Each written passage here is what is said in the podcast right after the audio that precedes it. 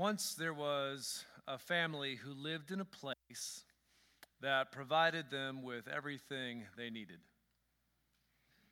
They were a new family, and like lots of new families, there were just two people, in their case, a man and a woman. They lived in this wild and beautiful place with many other creatures and with the one who made the wild place. And in some ways, this one who made everything was part of their family too. It was a good life.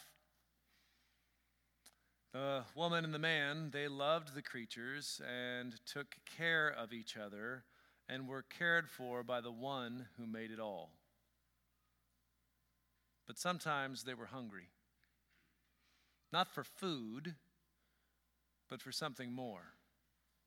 They longed to be more or to know more or to have more.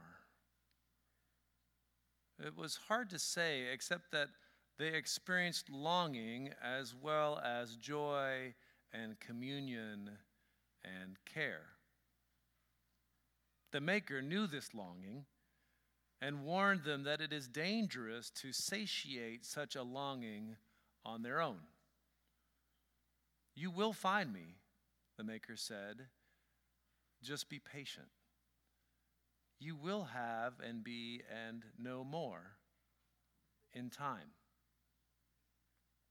Their longing was like a fruit hanging right in the center of their wild and beautiful home, just out of reach. They waited, but the man and the woman, they were impatient. One day, when they felt like they just couldn't wait any longer, their impatience became so great that it wound around them, taking the form of a snake. And it spoke.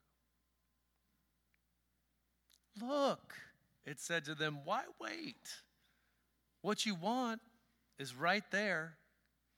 Take it, eat it. God knows you can satiate your longing without the one who made you. The woman spoke first and said, but we were told to wait, and our Maker has always taken care of us. Look, said the snake, maybe your Maker is tricking you, holding you back. Look how amazing it would be to know more and to have more and to be more in this very moment.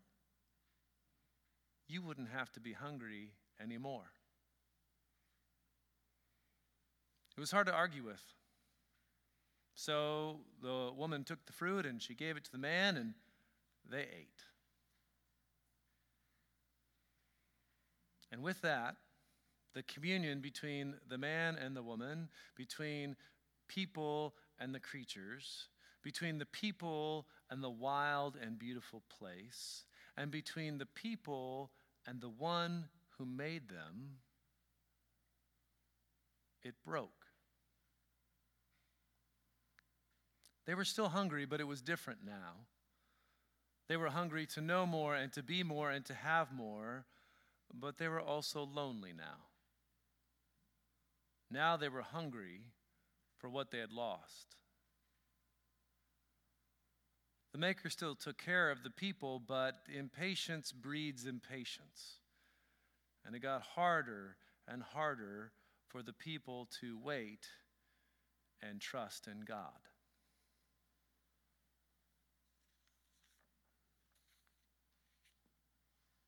Ages and ages and ages passed.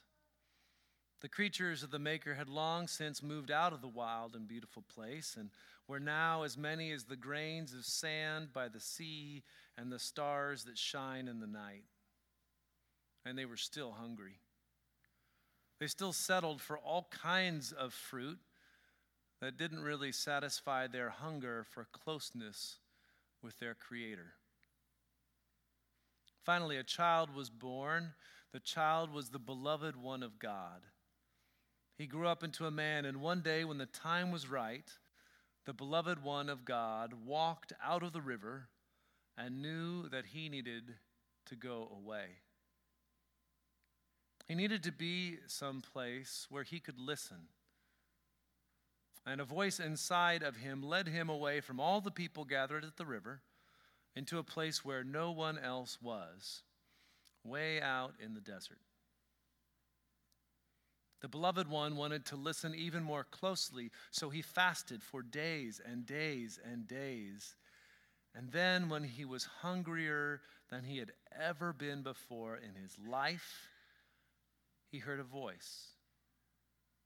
But there was not a single person anywhere nearby. And it was a familiar voice, but one that he couldn't quite place. You must be starving. If you really are the beloved one, why don't you command these stones to become bread so that you could eat? The beloved one knew that he could, and he was so hungry. He also knew that he was not alone in his hunger, that God would provide. To that subtle voice within, he replied with a different part of the sacred story. Human beings do not live on bread alone, but on every word that comes from God. In the next moment, the beloved one found himself on the highest point of the tallest tower of the temple, overlooking all of Jerusalem. There was nothing at all between him and the stones, hundreds of feet below. Again, the voice from within spoke to him. If you really are the beloved one, jump. The sacred stories say that you could command the angels to catch you, that they have to carry you in their arms so that you don't even crush your toe on a stone.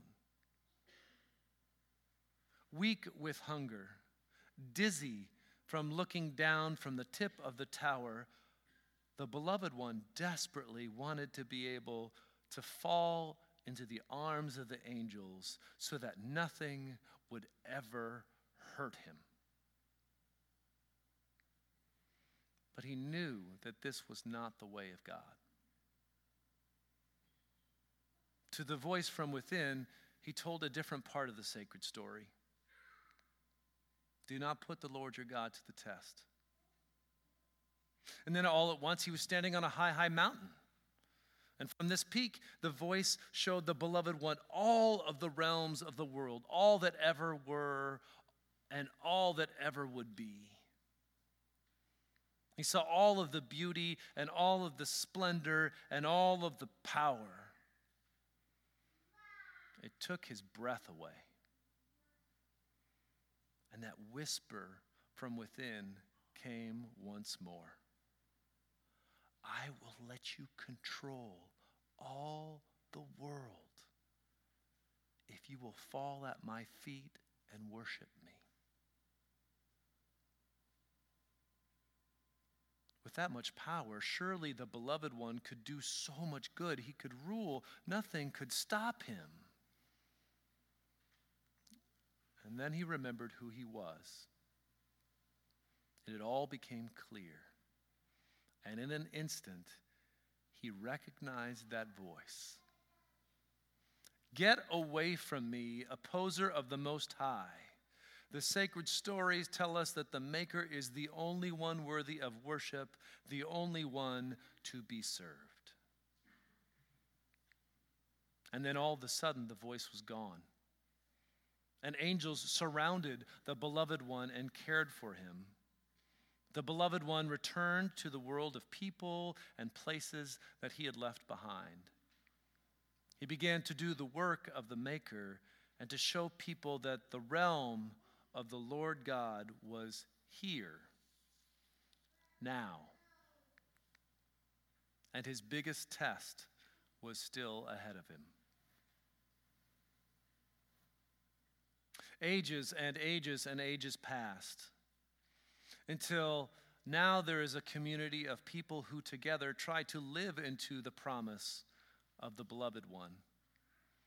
Year after year after year, this community of people remembers the stories of the first family's wild and beautiful place and of the beloved one's time in the desert. We keep telling these stories because there still are false promises. Promises that seem to offer us everything while asking little of us.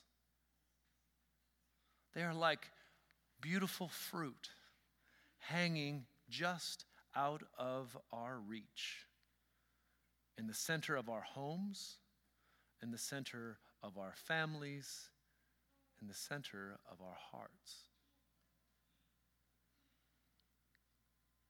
We tell these stories because we still find it hard to trust that if we open ourselves up to one another and to the sacred stories and to the Creator, that it will be enough.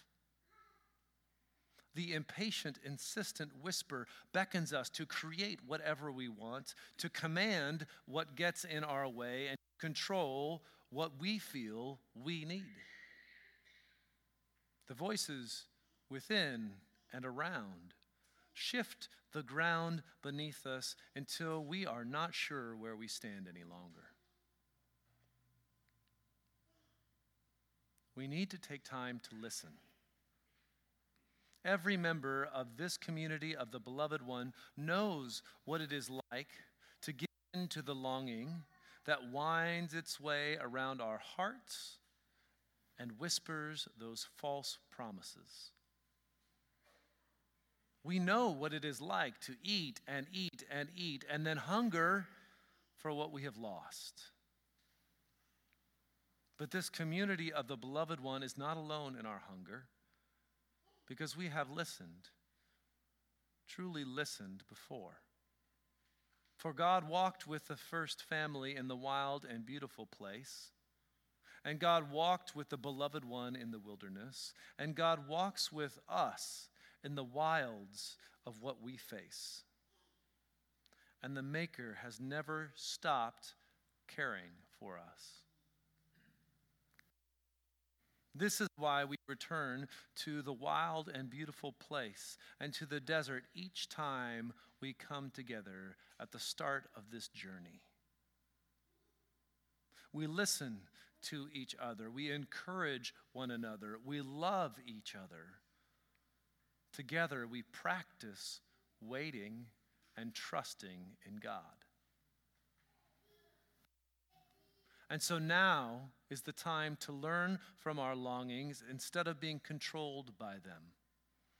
Now is the time to let go of the whispers that say, you can get there without God.